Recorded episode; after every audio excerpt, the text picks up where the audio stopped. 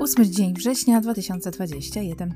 Napisał dzisiaj do mnie pan B. Pewnie chciał się spotkać, ale że nie odpisałam od razu, tak teraz czekam na spóźnioną odpowiedź. Podejrzewam, że się nie doczekam. Nie wiem, tak jakoś czuję.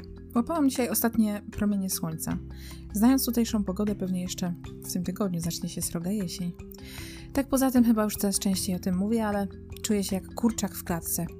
Mój pokój, ta okolica, nawet taras, po którym chodzę, podłoga, łóżko, w którym śpię. Wszystko to zaczyna mnie kurewsko drażnić. Pora na zmiany. Już do nich dojrzałam. Przekroczyłam próg własnej tolerancji. Pora ruszyć w świat i iść dalej. Rozpocząć nowy rozdział. Za dwa tygodnie mam rozmowę w sprawie mieszkania.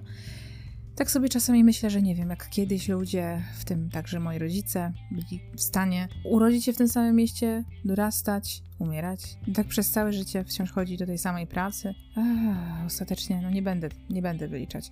W każdym razie naprawdę nie wiem, czy, czy to się świat zmienił, czy, czy w tej Polsce tak się żyło kiedyś. No wiadomo, że różne w związku z tym zachodziły zmiany na świecie, ale nie umiem sobie czegoś takiego wyobrazić na dzień dzisiejszy, po prostu piekło na ziemi nie podróżować i nie doświadczać. Masakra.